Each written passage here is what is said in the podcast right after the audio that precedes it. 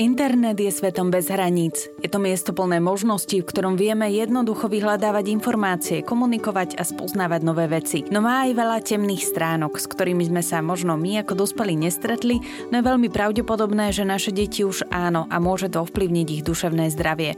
O tom, s čím sa najčastejšie deti na sociálnych sieťach stretávajú a ako ich ochrániť v online svete, to bolo témou festivalu pre dušu, ktorý organizuje nadácia Orange spolu s IPčkom, ktoré poskytuje psychologické psychologické poradenstvo, najmä mladým. A ja sa o tejto téme budem rozprávať so správkyňou nadácie Orange Androu Ngvaldi a poradkyňou z IPčka Zuzanou Juránekovou. Počúvam sa. Podcast o porozumení iným, ale hlavne sebe samému.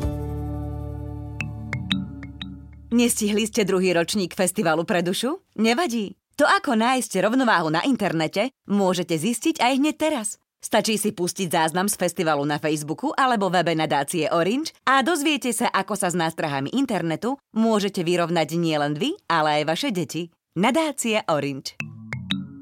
Ja mám pocit, že téma bezpečnosti na sociálnych sieťach a na internete celkovo je v úvodzovkách taká ako keby nepopulárna, lebo často vychádzame z nejakej svojej vlastnej skúsenosti, že veď nám sa tam nič nestalo, alebo máme v sebe takéto, že Veď každý vie používať ten internet a vie, čo sa smie a nesmie. Deti to nevedia. Je problém, že si rodičia neuvedomujú, čo tým deťom na internete hrozí? Tak ja by som začala od toho, že je veľký rozdiel používať internet a nejaké internetové nástroje a byť tam tak, ako sú mladí ľudia na v online prostredí, pretože pre nich je to úplne prirodzené prostredie, v ktorom sa dejú veci, v ktorom si oni naplňajú rôzne úlohy, naplňajú si tam rôzne potreby, súčasťou sú nejakých víziev a dobrodružstiev. Čiže používanie internetu ako takého a pôsobenie mladého človeka v online prostredí sú dve odlišné veci.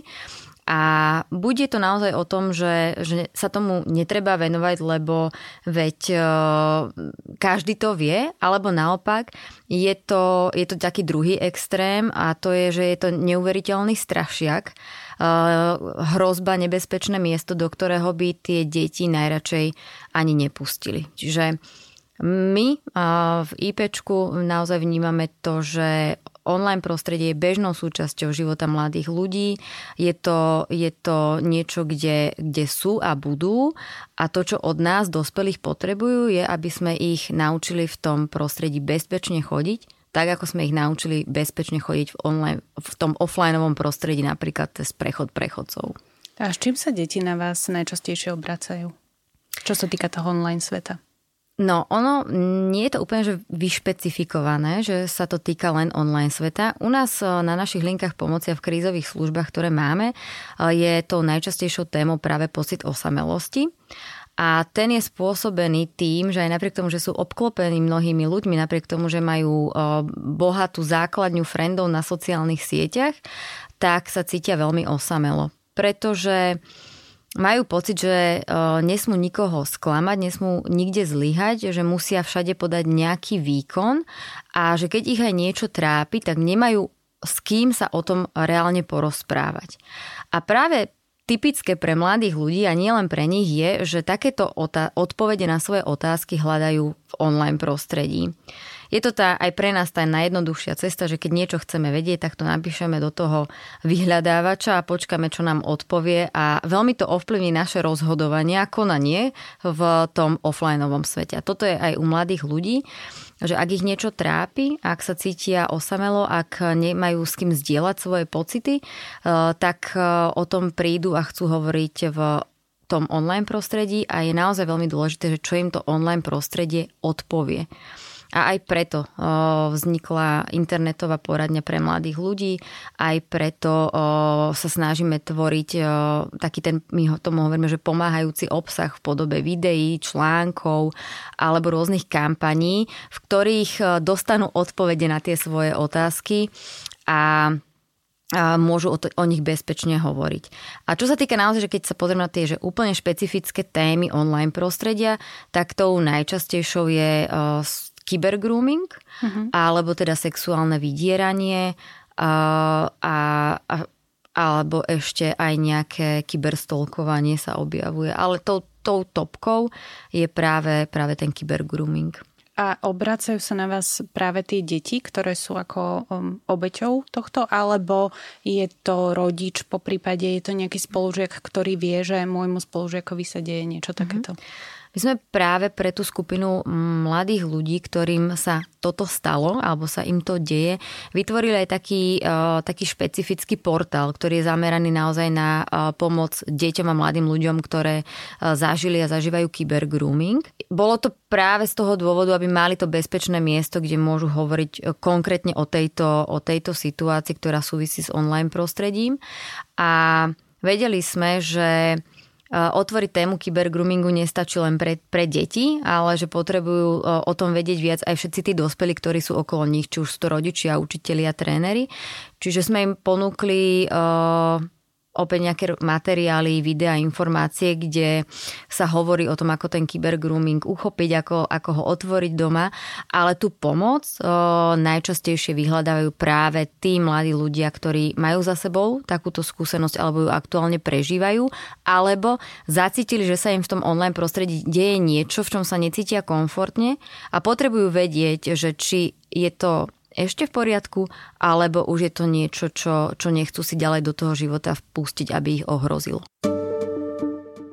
Aj tí rodičia musia byť trošku možno niekedy zmetení, lebo nepoznajú všetky tie výrazy, e, nie sú v tom online svete až tak, e, tak zdatní. Napríklad je teda niečo aj pre rodičov takéto? Ja mám pocit, že aj pre súčasných rodičov je dôležité si priznať, že my naozaj žijeme v digitálnej dobe. Ono to možno tak znie akoby nadnesene, ale je dôležité si priznať, že aj že tie technológie jednoducho k tomu životu patria a deti sa s nimi akoby aj narodili. Že, že my, ne, že nemôže byť cesta, že my im vlastne akoby zakážeme celkom prístup k internetu, že akékoľvek limity my sa budeme vlastne im snažiť dávať, tak nedosiahneme to, že vlastne k ním prístupovať nebudú vôbec. A zároveň by to asi nemalo byť ani úplne našim cieľom, pretože sa ukazuje vlastne že akékoľvek e, zručnosti aj pracovné na pracovnom trhu budúcnosti si budú vyžadovať možno aj z 90% tých pracovných pozícií, ktoré, ktoré možno budú v budúcnosti na tom pracovnom trhu, budú vyžadovať e, aspoň základné digitálne zručnosti. Takže myslím si, že pre rodičov si naozaj dôležité si uvedomiť, že ak sa aj v tom priestore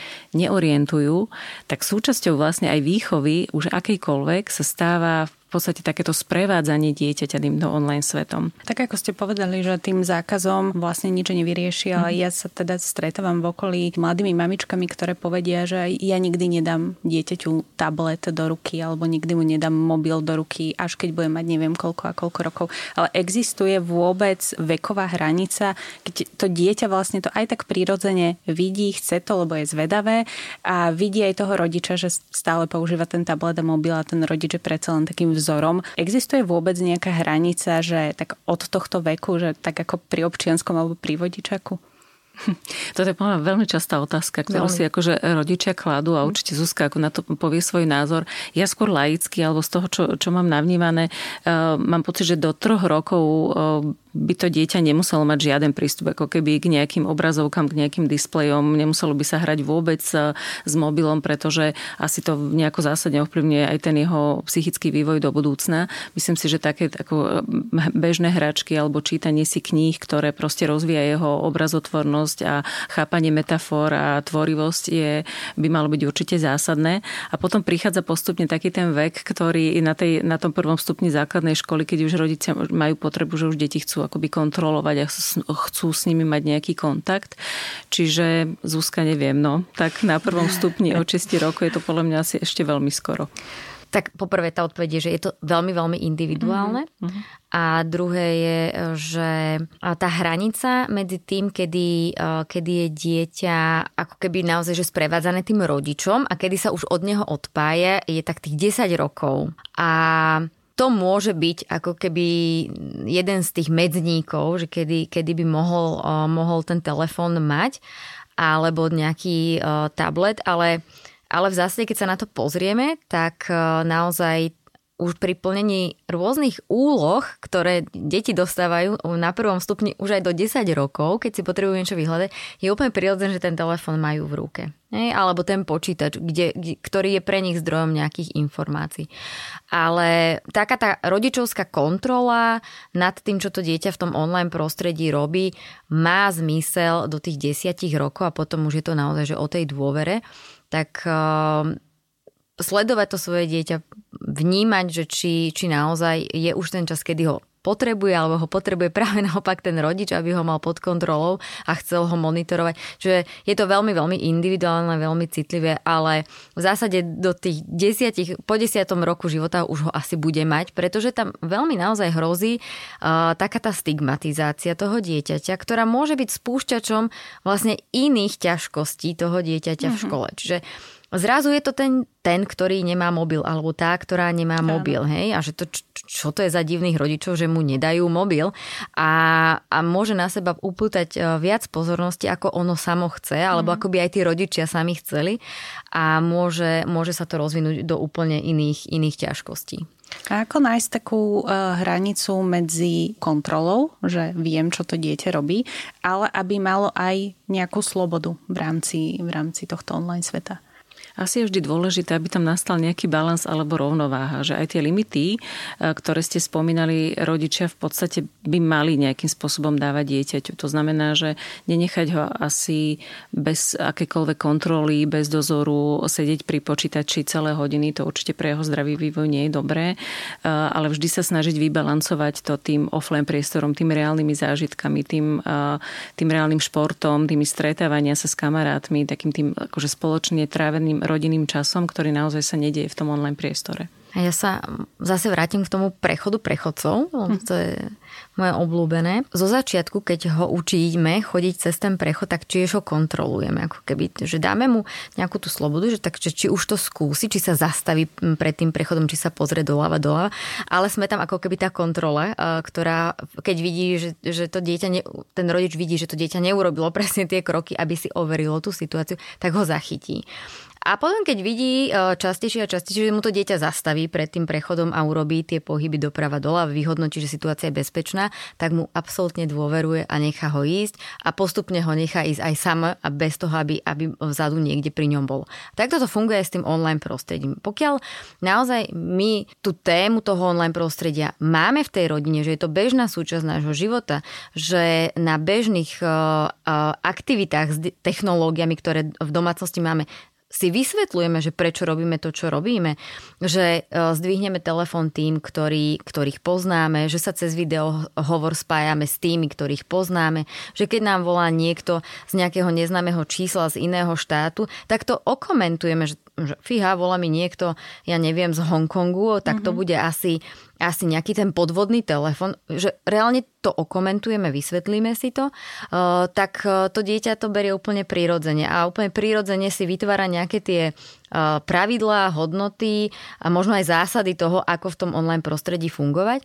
A zase ak, ak sa to dieťa túži hrať nejakú hru na nejakom tablete, tak e, môžeme sa aj o tej, o tej hre rozprávať, že aha, tak je to hra pre e, do 6 rokov trebárs, ale môže sa stať, že ti tam príde niekto, e, kto, keď sa hrajú viacerí, koho nepoznáme, tak preto ti, na, preto ti nastavím ten profil, aby si tam bol len s Joškom alebo len s tou Katkou, aby ste si tú hru užili, aby ti tam, ne, aby ti tam neprišiel niekto, kto, te, kto ti môže písať škaredé veci, kto vám tú hru môže pokazať pokaziť. Jednoducho naozaj, že úplne že prirodzene rozprávame o tých našich uh, nejakých nastaveniach alebo o, o tom, prečo zasahujeme, prečo to dieťa ochraňujeme tým, že mu zasahujeme napríklad do toho profilu alebo mu nedovolíme hrať sa takúto hru, v ktorej by uh, bolo niečo, čo by ho mohlo vystrašiť, vydesiť, ale dávame mu ten dôvod, to odôvodnenie. On musí porozumieť tomu, prečo to ten rodič robí. A potom e, je tu naozaj na to výborná tá pomocka, sú tu rôzne, rôzne e, softvery alebo rôzne bezpečnostné zámky, ale a tým, že tomu to dieťa rozumie, že chápe, tak sa vytvára postupne aj ako keby tá dôvera. A potom v desiatom roku života je to naozaj už len o tej dôvere, pretože ak by ste tomu mladému človeku vstúpili do toho online sveta, v ktorom hľada únik od vás dospelých, lebo to prirodzene potrebuje sa odpojiť od tých dospelých a vy by ste mu tam do toho vstúpili, tak to vníma ako obrovskú zradu, ako stratu dôvery, ktorá sa v tomto kritickom veku tínedžerskom len veľmi ťažko nadobúda a buduje späť. Toto by platilo asi e, aj o zákazoch, že ak by sme to tomu dieťaťu stále zakazovali, tak ono aj tak by si našlo nejakú tú cestu. Práve, že to je ten zákaz je veľmi nebezpečný v tom, že období dieťaťa do toho 10. roku života, uh, on vníma svojho rodiča ako zdroj bezpečia, zdroj istoty, ktorý mu pofúka koleno, ktorý sa o neho postará, ktorý ho vylieči, ktorý mu bude čítať tie rozprávky, ktorý ho prevedie tou, tou, tou cestou, uh, ja neviem, do školy alebo hocikam, že je naozaj to bezpečie pre neho, ktoré ho ochráni. A ak by sme, a v tom, v tom ďalšom období je to naozaj o tom, že sa potrebuje od nich odpojiť. A ak mu budeme zakazovať, uh, už aj v tom, v tom rannom veku, alebo teda v tom období do, to, do tých 10 rokov, tak on to bude akceptovať istým spôsobom, pretože sme pre neho tá prirodzená autorita. Ale bude potláčať tu aj tú svoju zvedavosť, aj, uh, aj uh, to, že to chce vlastne skúsiť a potom príde do kritického obdobia tínedžerského mm. a zrazu bude mať neuveriteľný priestor, ale bez absolútnej prípravy. A pohltí ho to ešte viac a o to viac je to rizikovejšie, že v tom nebude vedieť nájsť ten správny Bude balans. strátený.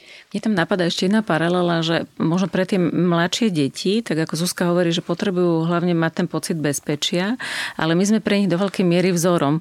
Oni kopírujú naše správanie, sledujú, ako my rodičia sa správame a keď majú pocit, že, alebo keď nadobudú pocit, že my trávime veľa času s mobilom mm-hmm. v mhm. ruke, pri počítači, pre televízorom, tak e, je celkom pravdepodobné, že si navnímajú nevnímajú takýto model správania a budú ho považovať naozaj za, za prirodzený a preto aj pre nich bude prirodzené tráviť veľ, veľmi veľa času pre, pred obrazovkami.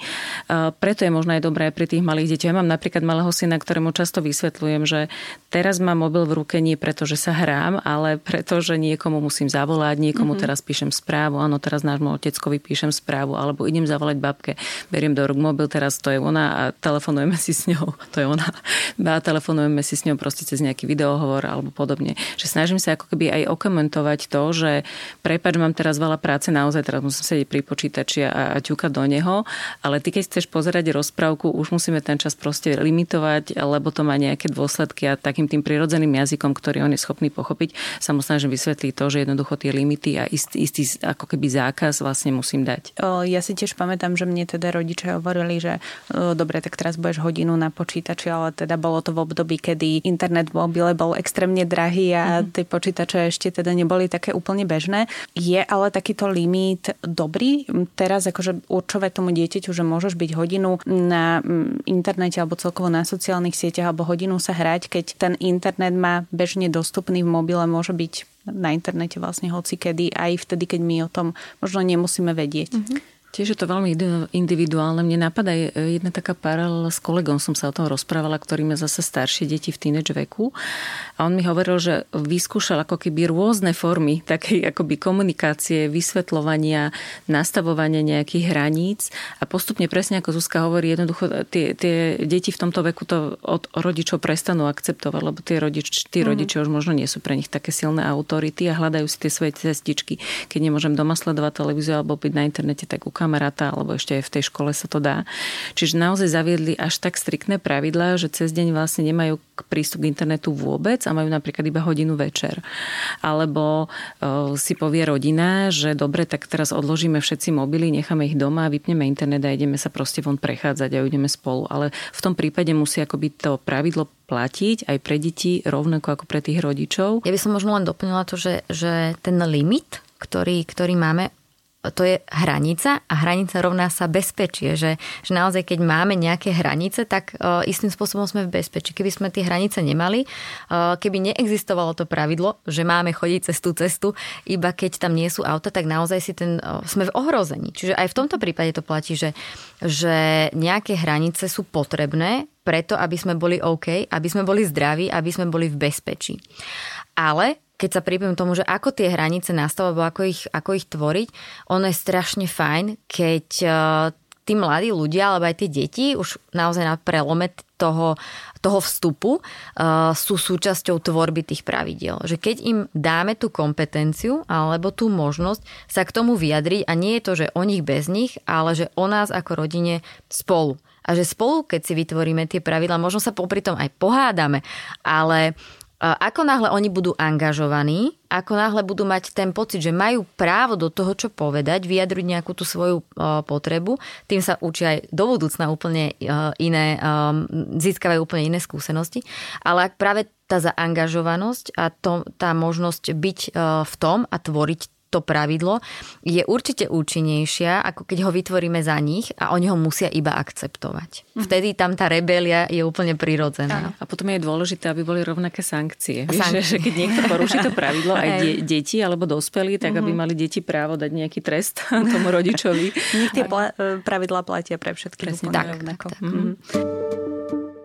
Pri tomto mi ale aj napadlo, že tie deti sú zdatnejšie proste na tom internete, pretože stále vznikajú nejaké E, nové sociálne siete, nové hry. E, ja to vidím aj napríklad na mojej sesternici, ktorá mi porozpráva také veci, o ktorých ja absolútne netuším o youtuberoch, ktorí mi nič nehovoria, alebo nie som teda cieľová skupina. Mm, je dobré si to priznať pred tým dieťaťom, akože z tej pozície, že som rodič, nejaká autorita, možno mám, sa to dotkne môjho ega, že poviem, že tak v tomto sa ja až tak nevyznám a nechať aj to dieťa, že nech ma sprevádza tým svojim svetom? Ja za seba ako rodič poviem, že to je, že že je dôležité si priznať, že to je absolútny fakt, že my už tie deti nedobehneme, mm. že tá technológia sa vyvíja tak strašne rýchlo, že úplne držať krok s nimi asi nemôžeme, ale je dobre sa zaujímať mm. o ten svet, tak ako ho vnímajú oni a čo im prináša, čo ich e, v ňom teší, e, čo ich možno desí a v čom by sme im vedeli pomôcť. A uh, nebudeme asi nikdy natoľko technologicky zdatní už ako naše deti, ale vedieť e, sa s nimi rozprávať naozaj o tých dôsledkoch je nesmierne dôležité. Ja by som k tomu dala, že je to nevyhnutné. Mm-hmm. Je nevyhnutné si priznať, že to nevieme.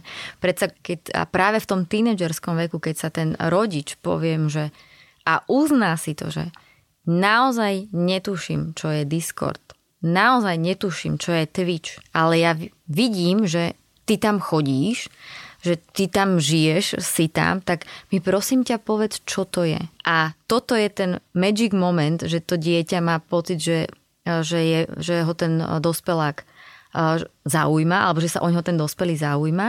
A práve naopak to, že sa stavia do toho, že postaví to svoje dieťa do roli toho experta, toho skúsenejšieho a nechá sa od neho učiť, nechá si to vysvetliť, alebo vďaka tomu spozna presne všetkých youtuberov, všetky tie komunity zahraničných youtuberov, slovenských youtuberov, influencerov. Vďaka, len vďaka tomu, že, že sa zaujíma, že sa opýta, že sa k nemu chce pripojiť z pohľadu toho možno menej neskúseného, tak, tak to vie tie, tie dva svety práve naopak veľmi spojiť. Čokoľvek deti riešia, alebo rodičia riešia so svojimi deťmi a naopak, a týka sa výchovy, týka sa akých akýchkoľvek akoby problémov, tak jednoducho tieto problémy z toho online sveta tam absolútne patria, že my ho nevynímame z toho života, že je to niečo vytrhnuté, čo musíme nejako špeciálne ošetrovať a nejakými špeciálnymi nástrojmi proste opravovať, že je to taká bežná súčasť vlastne života našich detí, že musíme byť pripravení tieto problémy akoby mm. komunikovať a, a snažiť sa naozaj akoby nachádzať a budovať tú dôveru, aby sme boli schopní ich riešiť. Teraz uh, ste mi trošku nahrali, lebo mám pocit, že občas tí dospelí tak znevažujú ten online mm-hmm. svet, že mhm. povedia, že veď ale to nie je skutočné a, a veď čo ty tam vlastne robíš. Tiež to tak zle komunikujeme, že ano. mu vlastne dávame ten pocit, že to, čo ty robíš, nie je reálne a je to zlé a potom presne to dieťa sa nám nezdôverí s tým. Ja som týmito slovami začala diskusiu na festivale pre dušu, že to prvé, čo musíme urobiť, je prestať hovoriť tým deťom, že žijú nereálny svet. Oni žijú reálny svet, ktorý je zložený z dvoch nejakých častí a to je ten offline a online. To nie je, že reálny a nereálny. To je jeden reálny svet, ktorý sa ho dotýka a tak ako ho vie niečo zraniť e, na ulici alebo v, v rodine, tak takisto ho to vie zraniť, čo žije v tom online prostredí, lebo tam žije tie veci, ktoré sú pre neho prirodzené, lebo tam sú tí jeho kamoši. A ak my povieme, že my sme žili ten naozajstný svet a my sme boli na ulici a mhm. hrali sme badminton a skákali sme neviem kde a neviem po čom, tak, e, tak skúste toho, to dieťa tak ho vrátiť, hej, že ja ti ukážem ten reálny svet, že choď na ulicu a tam uvidíš, čo je realita. Na tej ulici nikto nebude Na tej ulici nie sú tie jeho rovesníci. A ešte sa budeme bať, čo sa mu tam stane, Sta- pretože v tom čase, keď sme my chodili na tú ulicu, bola bezpečnejšie. Bolo bezpečnejšie, ale reálne, že on by on by naozaj bol taký Marťan na tej ulici a pozeral by, že čo tu akože mám robiť a čo tu tí moji rodičia akože zažívali také uh-huh. super, keď mi o tom hovoria. Tam nie sú jeho rovesníci. A keby aj boli, tak, tak budú spolu si písať cez ulicu práve cez ten online svet. Čiže nedehonestujme túto generáciu detí. Oni žijú reálny svet na dvoch odlišných miestach. Na tom spomínanom festivale pre dušu bol aj e, jeden youtuber, e, Selasi. Pri tomto mi ale napadlo, že často sa môže stať, že deti sledujú niekoho, kto môže zdieľať veľmi nebezpečný obsah. Ako toto s ním odkomunikovať? Ideálne by bolo asi vedieť, že koho sleduje a aké správy do sveta ten človek, ten youtuber alebo akýkoľvek influencer vysiela. Čiže zase by sme sa mali zaujímať, čo to dieťa robí, ak to zistíme, tak s ním ideálne eh, otvorene rozprávať a vyhodnocovať akékoľvek problémy, ktoré, ktoré rieši. Pretože na jednej strane áno, influenceri môžu eh, ovplyvňovať to, to vnímanie alebo teda vnímanie sveta detí aj negatívne, ale rovnako aj pozitívne. Tak ako je ten, ten pozitívny príklad napríklad spomínaný Selasi, ktorý sa naozaj snaží vyjadrovať k nejakým aj spoločenským témam a ovplyvňovať aj v pozitívnom zmysle to vnímanie mladých ľudí. Čiže zasa len tá otvorená komunikácia. E, ja som veľmi naozaj vďačná, že, že influenceri a youtuberi uh, vnímajú tú nejakú spoločenskú zodpovednosť a vnímajú aj tú svoju moc. A pretože oni sú idolmi našich detí. Oni sú tí, ktorých žerú, ktorých, e, ktorí, ku ktorým vzhliadajú a ktorí sú ich vzormi a chcú ich napodobňovať. Oni sa aj im často postiažujú s niekými áno, vecami, áno, ktoré áno. zažijú, takže presne oni už vedia potom, keď je to teda správny youtuber, tak nasmerovať to dieťa. Ale vieme my napríklad ako rodič, keď sa nám to dieťa nezdôverí, vieme my nejak zistiť, že je obeťou kyberšikany? Akákoľvek zmena na vašom dieťati, pretože si ho poznáte najlepšie, je indikátorom k tomu, že sa mu môže v živote niečo diať. A áno, môže to byť zrazu to, že prestal ten telefon používať. Že mm-hmm. poviete si, že wow, no tak konečne on prišiel na tú večeru bez toho telefónu a potešíte sa z toho, ale reálne možno iba od seba vzdialuje niečo, čo mu spôsobuje stres a čo mu ubližuje. Alebo naopak, veľmi si ten telefón kontroluje ešte intenzívnejšie ako predtým. Môžu sa tam objaviť e, poruchy spánku, e, stravovacích návykov, môže byť naozaj viac úzkostné, plačlivé, môže byť izolované alebo naopak môže byť extrémne agresívne, nahnevané. Proste akákoľvek zmena e, môže indikovať to, že, že sa v živote vášho dieťaťa niečo deje, ale samozrejme my nemáme taký ako keby, že, že keď sa stane toto, tak to znamená, že je to grooming, keď sa, keď sa prejavuje takto, tak to znamená, že sú to nejaké depresívne symptómy alebo čokoľvek. Je to niečo, čo vás môže prinútiť v úvodzovkách uh, otvoriť, prísť a citlivo otvoriť tú tému, že čo vidím, že sa ti niečo deje. Vidím, že sa trápiš, vidím, že si smutný, smutná a fakt ma zaujíma, že čo to je, pretože chcem ti v tom pomôcť. A potom už príde tá konkrétnosť, ak príde, že, mm-hmm. že čo, čo je za tým. A čo potom robiť aj v takom prípade, keď už sa to stane? Keď už príde k takémuto niečomu mm-hmm. a my sa to dozvieme spätne, ako to s tým dieťaťom odkomunikovať. Tak ja by som ešte, ešte sa vrátila možno k tomu, že panuje taký mýtus, že ak otvoríme nejakú tému, tak zákonite toto dieťa spraví. Hej? Že, že veľakrát je to ako keby naozaj, že nebudem to o tom rozprávať, uh-huh. uh, pretože mu dám návod a mm-hmm. ako keď, keď o tom sa otvárame, keď, teda keď sa o tom rozprávame, keď tie témy sú na úrovni dialogu a nie je to len z pozície nejakého monológu a zákazu a trestu, že keď urobíš toto, príde toto. Keď je to naozaj otvorený dialog a opýtame sa, že čo si o tom ty myslíš, že by si poslal nejakú fotku niekomu, že práve vďaka tomu rozhovoru dokážeme zistiť, my rodičia, my dospelí a tým počúvaním, že akú skúsenosť to dieťa vlastne s týmto celým má aký zastáva postoj a kde má tie diery. A my v tej chvíli môžeme zaplatať tie diery. Ale ak sa postavíme iba ako ten, ktorý dá ten 5-minútový monológ o zákazoch a príkazoch, tak e, sa to nestretne úplne s nejakým veľkým pochopením.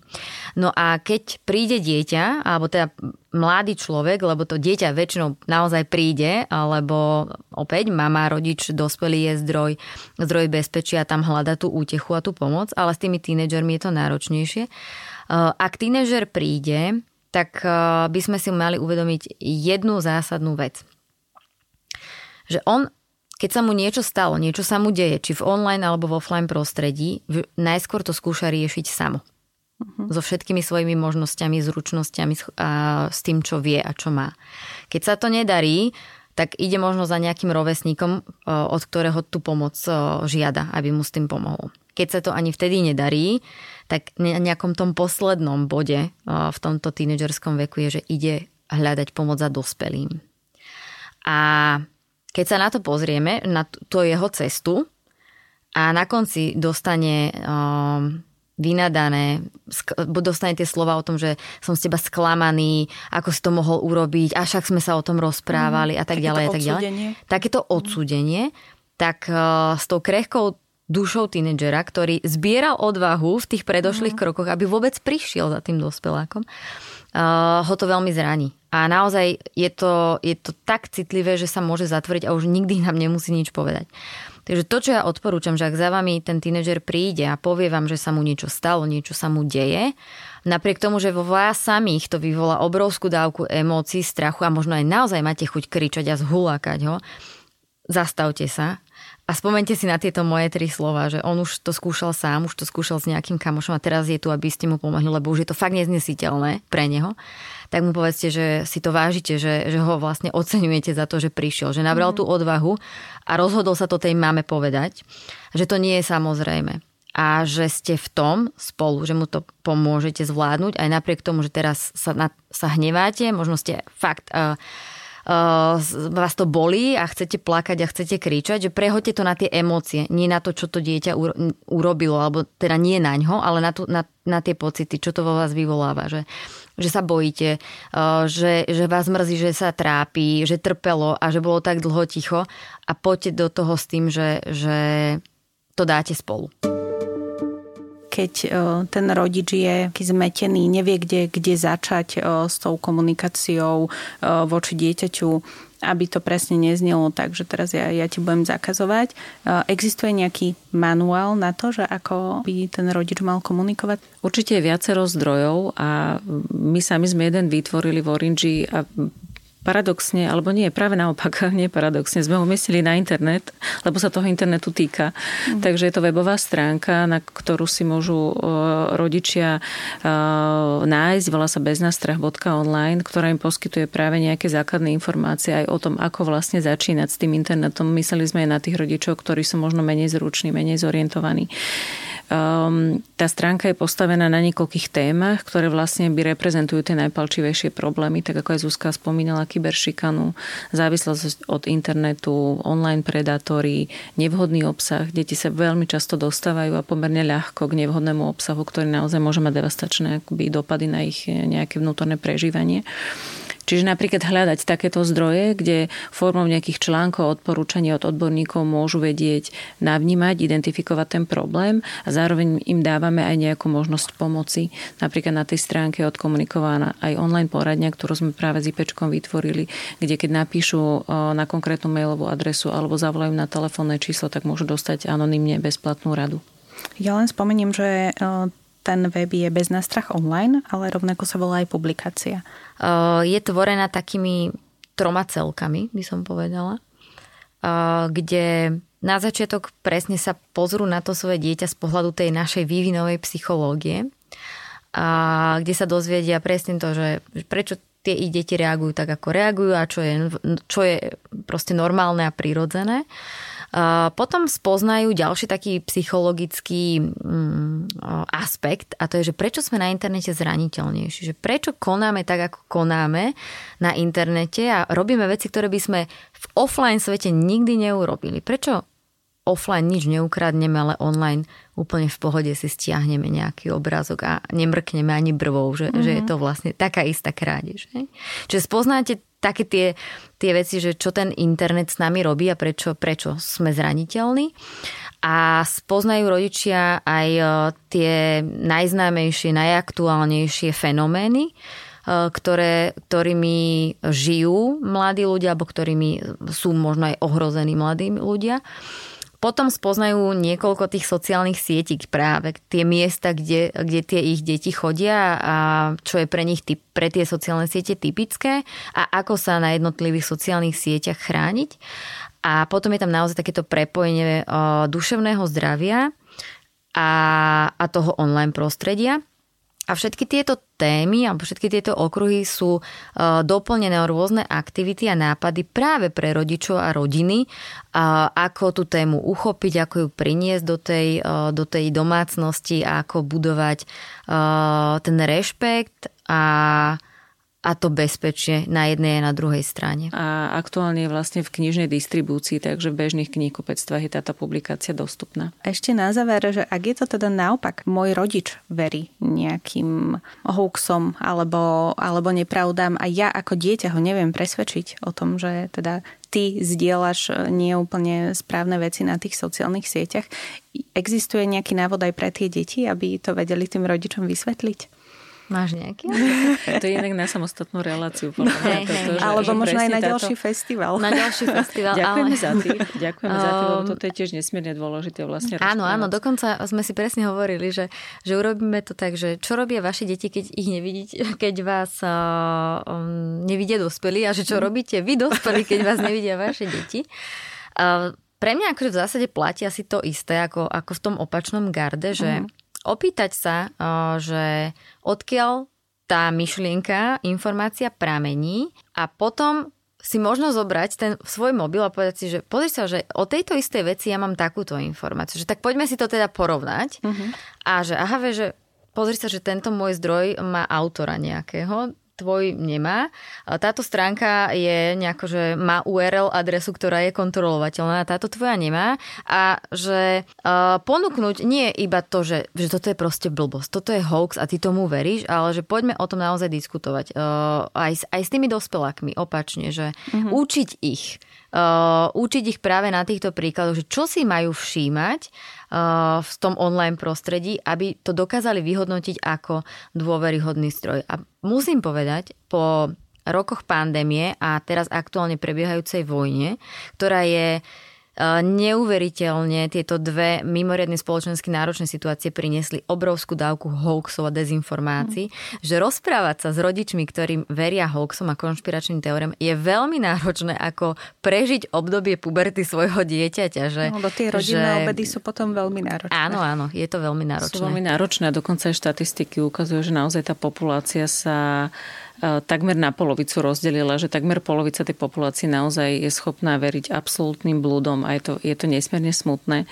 Viem, že mnohí odborníci, aj, vy Zuzka Vypečko, odporúčate takúto akoby e, otvorenú, zmierlivú komunikáciu, nie naozaj otvárať akoby ten dialog pri tom nedelnom obede s mhm. hnevom a, a pot, všetci odchádzať nenajedení a rozhadaní, ale že snažiť sa veľmi citlivo my dospeli už voči, voči našim rodičom alebo teda naše deti už môžu voči nám akoby komunikovať s nejakými konkrétnymi, uh, konkrétnymi návodmi, konkrétnymi zdrojmi, teda už vieme si porovnať, vieme si vyhodnotiť, čo naozaj uh, môže byť blúd, čo nemôže byť. Už môžeme akoby odporúčiť možno nejaké technické nastavenia. My sme to nedávno, tušíme, v rodine riešili, že uh, rodičia mali ako aj v rámci sociálnych sietí sledovali pomerne jednoznačné profily, ktoré ich práve motivovali k tomu, aby verili k tým konšpiračným teóriám, alebo samozrejme tie sociálne siete takéto algoritmy akoby ponúkajú, že mm-hmm. jednoducho, ak už sa dostanete do nejakej takéto konšpiračnej bubliny, tak vám naozaj ten